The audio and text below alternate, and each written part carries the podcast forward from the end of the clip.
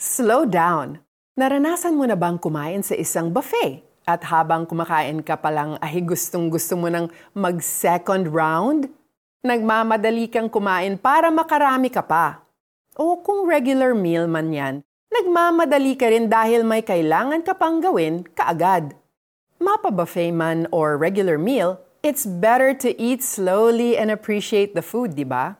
There are times na nagmamadali tayo, hindi lang sa pagkain, kundi sa iba pang gawain sa buhay. Lagi tayong busy, laging nagmamadali.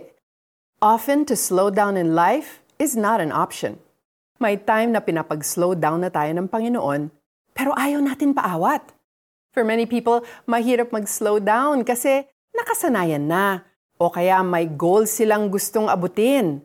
But when the Lord Jesus calls us to slow down, marahil gusto niyang ma-appreciate natin ang leisurely pace of living life with His love grace, and mercy. Marahil gusto rin niyang maramdaman natin ang ating limitations at magtiwala sa kanyang timing. To put it simply, God wants our attention. In Luke 10, verses 38 to 42, the Lord saw that Martha was making elaborate preparations to make Jesus and his disciples feel at home. But he reminded Martha that she was anxious and preoccupied. He lovingly called her out para ma-realize niyang masyado siyang abala. Samantalang ang pinakamahalaga is to spend time with Him, just like what her sister Mary did. God wants most of all our wholehearted devotion to Him and not our achievements. So slow down and spend time with Him through prayer and Bible reading. Be quiet and let Him speak to your heart.